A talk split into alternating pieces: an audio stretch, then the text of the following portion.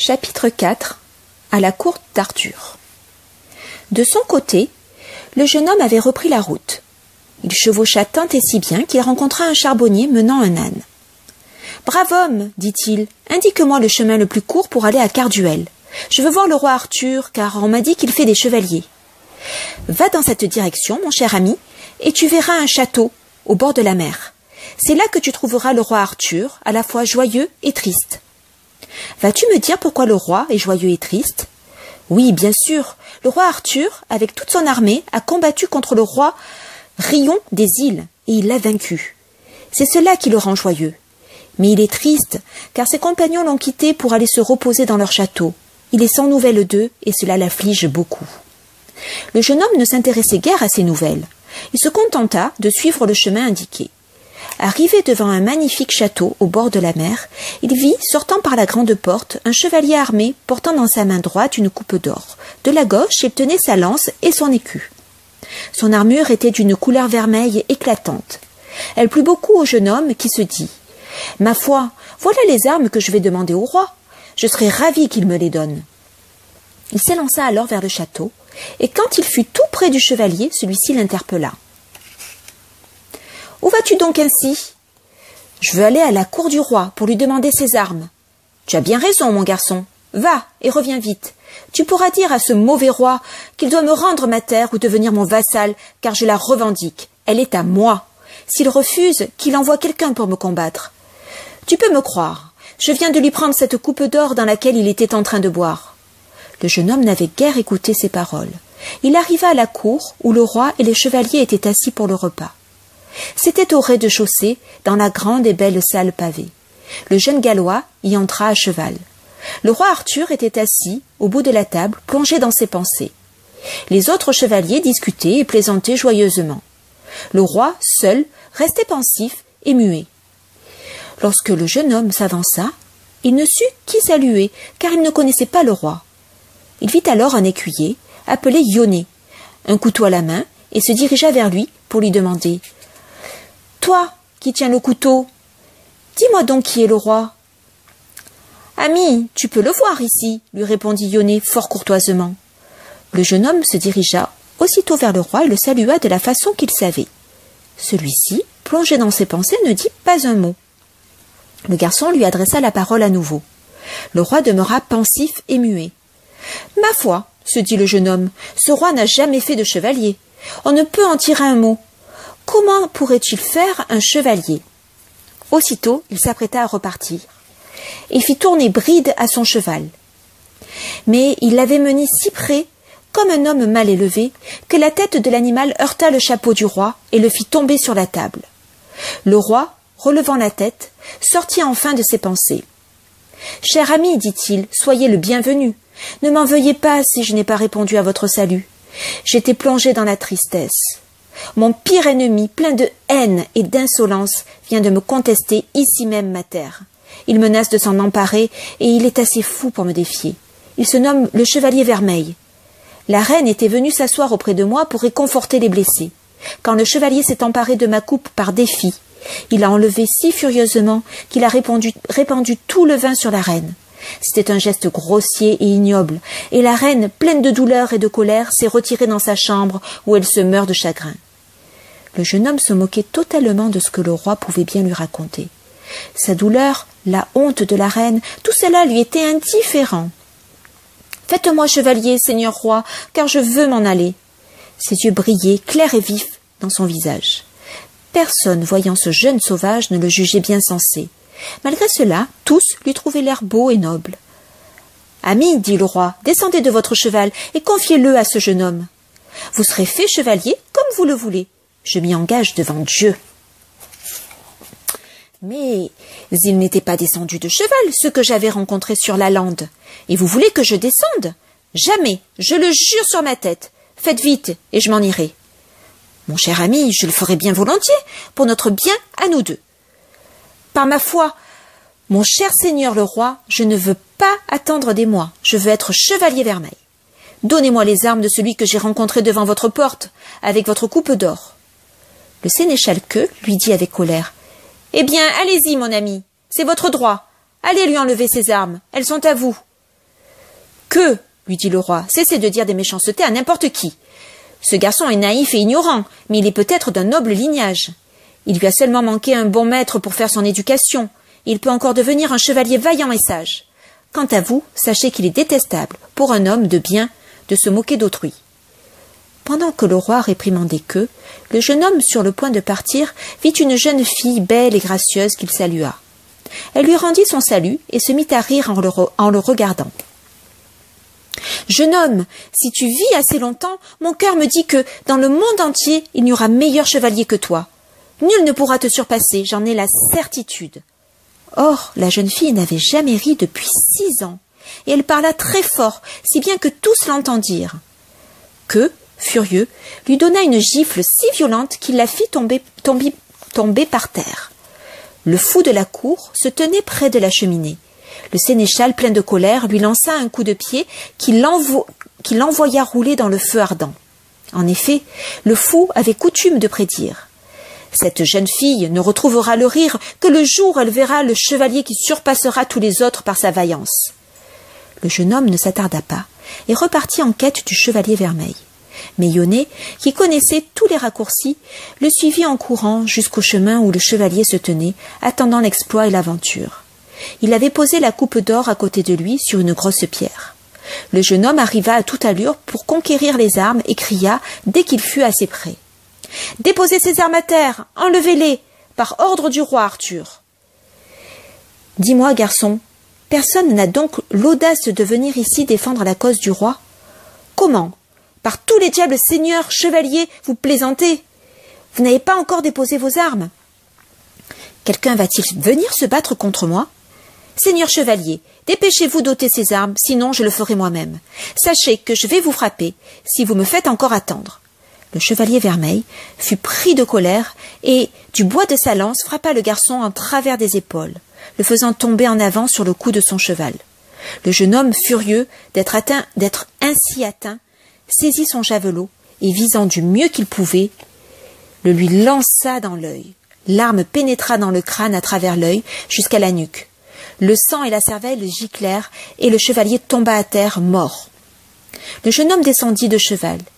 Il mit de côté la lance et l'écu, mais il ne parvint pas à prendre le homme ni à détacher l'épée du côté. Impossible de la tirer du fourreau. Le voyant si embarrassé, Yonné se mit à rire.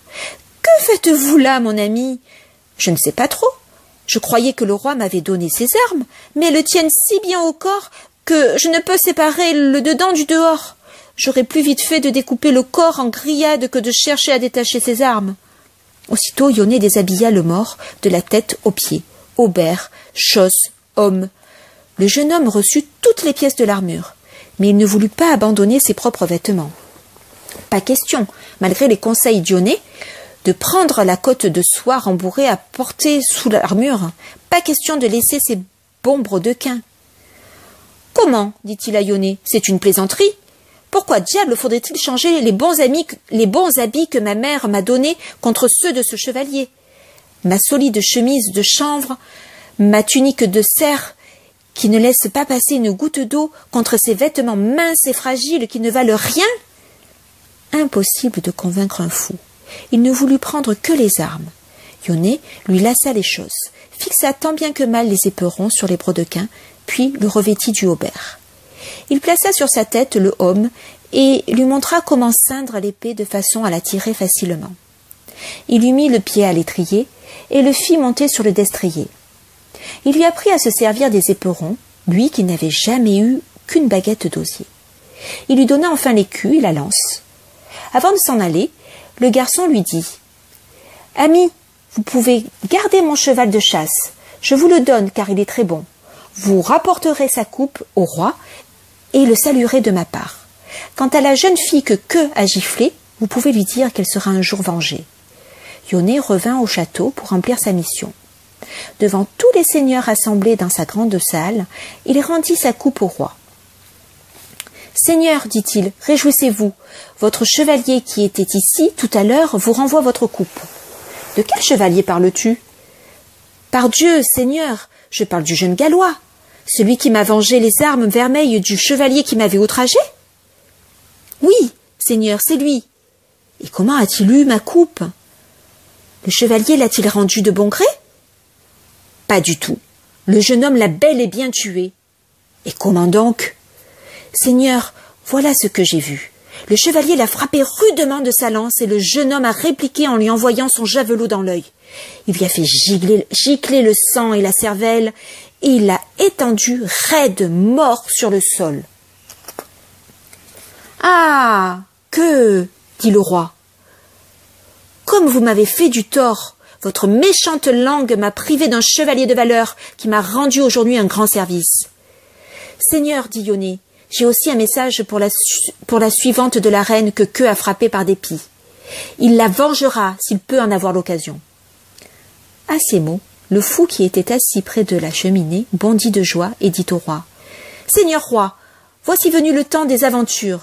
Ils seront cruels et redoutables. Et je vous garantis ceci que peut être sûr et certain qu'avant quarante jours, le chevalier aura vengé le coup de pied que j'ai reçu et la gifle qu'il a donnée à la jeune fille. Il aura le bras brisé et devra le porter en écharpe pendant six mois. Le roi Arthur se désolait. Hélas, que, quelle peine vous m'avez causée aujourd'hui. Si l'on avait formé et éduqué ce jeune homme pour qu'il puisse se servir de la lance et de l'écu, il aurait fait un bon chevalier. Mais il ne sait même pas manier l'épée. Il va rencontrer une brute qui l'attaquera pour lui voler son cheval. Il ne saura se défendre et sera tué ou blessé. Ainsi se lamentait le roi. Le voilà à nouveau, plongé dans de tristes pensées. Chapitre 5 Perceval chez Gornement le jeune homme chevaucha sans s'arrêter à travers la forêt et parvint dans une vaste plaine où coulait une rivière aux eaux noires et profondes. Il suivit la rive, le long d'un haut rocher, et aperçut un château puissant et magnifique. Au milieu se dressait le donjon, et tout autour une solide muraille avec une tour plus basse à chacun des quatre coins. Le château, magnifiquement bâti, était aussi très confortable à l'intérieur. Il était défendu par un pont-levis qui était baissé dans la journée, mais que l'on relevait la nuit. Sur ce pont se tenait un noble seigneur habillé d'hermine, qui se promenait en compagnie de deux écuyers. Il vit venir à lui le jeune homme et l'attendit. L'arrivant avait bien retenu les conseils de sa mère. Il le salua en ajoutant Seigneur, c'est ce qu'on m'a enseigné que m'a enseigné ma mère. Dieu te bénisse, mon frère, répondit le Seigneur qui avait bien compris à ces paroles que le garçon était naïf et sot. Et d'où viens-tu, cher frère? D'où? De la cour du roi Arthur. Qu'y as-tu fait? Le roi? Que Dieu te le protège, m'a fait chevalier. Chevalier Par ma foi, je ne pensais pas qu'il avait à l'esprit de faire des chevaliers. Et dis-moi donc, noble frère, qui t'a donné ces armes? Le roi me les a données et il lui raconta comment tout cela était arrivé. Le seigneur lui demanda alors ce qu'il savait faire de son cheval. Je le fais courir partout, où je veux, tout comme je faisais avec le cheval de chasse que j'avais dans la maison de ma mère. Et tes armes, mon ami Que sais-tu en faire? Je sais les revêtir et les ôter, comme m'a appris le jeune homme qui devant moi désarma celui que j'avais tué, et je les porte facilement car elles ne me gênent en rien. Par Dieu, J'en suis bien content, fit le Seigneur. Dis-moi donc maintenant, si tu le veux bien, ce qui t'amène ici. Seigneur, ma mère m'a enseigné d'aller vers les hommes de bien, de leur demander des conseils et de les suivre, car j'en tirerai grand profit. Cher frère, béni soit ta mère, car elle t'a bien conseillé. As-tu autre chose à ajouter? Oui, j'aimerais que vous m'hébergiez aujourd'hui. Très volontiers, mais à une condition. Accorde-moi une faveur qui pourra être très profitable. Quoi donc? Que tu aies confiance en mes conseils comme en ceux de ta mère. Ma foi, je vous l'accorde. Le jeune homme mit pied à terre. L'un des jeunes gens prit son cheval et l'autre le désarma. Il se retrouva dans ses vêtements ridicules avec ses brodequins et la cotte de cerf mal faite et mal taillée que sa mère lui avait donnée. Le noble seigneur se fit chausser les éperons d'acier tranchant, sauta sur le cheval, suspendit l'écu à son cou et saisit la lance. Ami, dit-il, apprends maintenant à te servir des armes et observe comment on doit tenir une lance, piquer des éperons et retenir son cheval. Il déploya alors le gonfanon et lui apprit à tenir son écu. Il le laissa pendre en avant de manière à toucher le col du cheval. Il mit la lance en arrêt et éperonna le destrier, une bête excellente, docile, rapide et robuste. Le seigneur était expert dans le maniement de l'écu, du cheval et de la lance, car il l'avait appris dès l'enfance. Quand il eut fait sa démonstration, il revint vers le jeune homme qui l'avait regardé, émerveillé, en notant le moindre détail. Il lui demanda Serais-tu capable de manier la lance et l'écu, d'éperonner et mener le cheval? L'autre répondit bien franchement Seigneur, je ne veux pas vivre un jour de plus sans savoir faire cela. C'est mon plus cher désir. Ce qu'on ne sait pas, on peut l'apprendre, si l'on veut, sans donner la peine. Mon cher ami, dans tous les métiers, il faut effort, courage et expérience. Ce sont les trois conditions pour acquérir n'importe quel savoir. Mais puisque tu ne l'as jamais fait, ni vu faire par quiconque, il est normal que tu l'ignores. Il n'y a aucune honte à cela. Il le fit monter à cheval, et le jeune homme se servit de la lance et de l'écu comme s'il avait toujours vécu parmi les tournois et les guerres ou parcouru le monde en quête de batailles et d'aventures. Tout cela lui venait de la nature. Lorsque nature est favorable et que l'on y met tout son cœur, rien ne peut être difficile. Le noble seigneur était ravi des bonnes dispositions de son élève. Quand le garçon eut achevé son tour, il revint, lance levée, comme il l'avait vu faire, et demanda Seigneur, m'en suis-je bien tiré? Croyez-vous que mes efforts porteront leurs fruits? Je n'ai jamais rien vu que je désire à ce point. Je voudrais en savoir autant que vous. Trois fois de suite, le Seigneur monta. Par trois fois, il lui apprit tout ce qu'il savait faire dans le maniement des armes. Puis, il le fit monter trois fois devant lui. À la dernière, il lui dit Ami, si tu affrontes un chevalier, que feras-tu s'il te frappe? Je le frapperai à mon tour. Et si ta lance te se brisait Eh bien, il ne me resterait plus qu'à me servir de mes poings. Pas du tout, mon ami, tu irais l'attaquer à l'épée. Le Seigneur lui enseigna alors comment manier l'épée, pour qu'il sache se mettre en garde en cas d'attaque ou attaquer lui-même à l'occasion. Puis il lui, mit, il lui mit la main à l'épée. Ami, c'est ainsi que tu te défendras si l'on t'assaille. Par Dieu, j'en sais déjà beaucoup sur ce point. Chez ma mère, je me suis exercée jusqu'à épuisement à pourfendre coussins ou planches. Rentrons donc maintenant à la maison, dit le Seigneur, qui sera bien hébergé ce soir. Et le jeune homme demanda à son hôte. Seigneur, ma mère m'a appris à ne pas rester longtemps avec quelqu'un sans savoir son nom. Je veux donc vous demander le vôtre. Mon cher ami, je me, je me nomme Cornement de Gorte. Ils arrivèrent ainsi, au château, main dans la main. Comme il montait les marches, un écuyer accourut pour lui présenter un manteau afin qu'il ne prît pas froid après s'être donné de l'exercice. La demeure était somptueuse et le service parfait. Le repas fut préparé et présenté avec élégance. Après s'être lavé les mains, ils s'installèrent à table et le seigneur fit manger le jeune homme à côté de lui, dans la même écuelle. Je n'en dirai pas davantage sur le repas, qui était de grande qualité. Quand ils eurent quitté la table, le seigneur, qui était très courtois, le pria de rester chez lui tout un mois et même une année. Il désirait lui qu'il savait. Mais le jeune homme lui répondit Seigneur, je ne sais si je suis loin ou près du manoir de ma mère, mais je prie Dieu qu'il me conduise à elle pour la revoir encore. Je l'ai vue tomber évanouie au bout du pont, devant sa porte, et j'ignore si elle est vivante ou morte. C'est le chagrin qu'elle éprouva lors de mon départ qui la fit tomber évanouie. Je partirai demain au lever du jour, car je ne peux demeurer plus longtemps ici sans avoir de ses nouvelles. Le seigneur comprit qu'il était inutile de discuter, et ils allèrent se coucher. Au petit matin, le seigneur se leva et rejoignit le jeune homme dans sa chambre. Il lui fit apporter une chemise et des braies de fine toile de lin, des chausses teintes en rouge et une cotte de soie violette tissée en Inde. Ami, si tu veux me croire, voici les vêtements que tu vas porter. Seigneur, vous voulez que je mette ces vêtements? Ceux que ma mère m'a fait ne sont-ils pas bien meilleurs? Non, mon ami, je t'assure qu'ils valent bien moins. Ne m'as-tu pas promis, en venant ici, que tu ferais tout ce que je te demanderai Ainsi ferai-je, je ne m'opposerai à vous en rien. Il ne tarda pas à revêtir les vêtements, abandonnant ceux de sa mère. Le seigneur se courba pour lui chausser les perons droits. C'était alors la coutume lorsqu'on adoubait un chevalier Chacun voulut lui donner une pièce de son armement. Gornement, enfin, prit l'épée, il la lui saignit en lui donnant la collade. Avec l'épée, je te confère l'ordre de la chevalerie, l'ordre le plus élevé que Dieu ait créé, un ordre qui n'admet aucune bassesse. Puis, il ajouta ces paroles pour l'instruire de ses devoirs. Cher frère, souviens-toi bien de ceci. Si tu as le dessus dans un combat avec un chevalier, et si ton adversaire implore sa grâce, surtout ne le tue pas. Épargne-le. Garde-toi aussi d'être trop bavard. Celui qui ne sait pas tenir sa langue finit toujours par dire quelque chose de blâmable. S'il t'arrive en chemin de trouver quelqu'un dans la détresse, homme ou femme, dame ou demoiselle, viens lui en aide. Tu feras bien. Une dernière chose, enfin, mais très importante.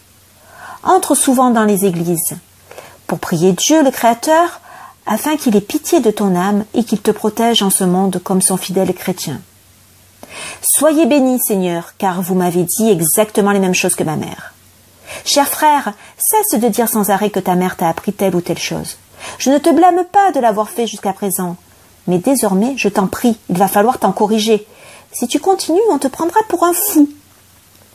Et que dois-je dire alors? Tu pourras dire que cet enseignement vient du vavasseur qui t'a fait chevalier. Le jeune homme lui promit qu'il ferait ainsi, car ce conseil lui semblait bon. Le Seigneur fit alors sur lui le signe de croix pour le bénir. Que Dieu te protège et te guide sur le chemin que tu prends, car je vois bien que tu es impatient de partir.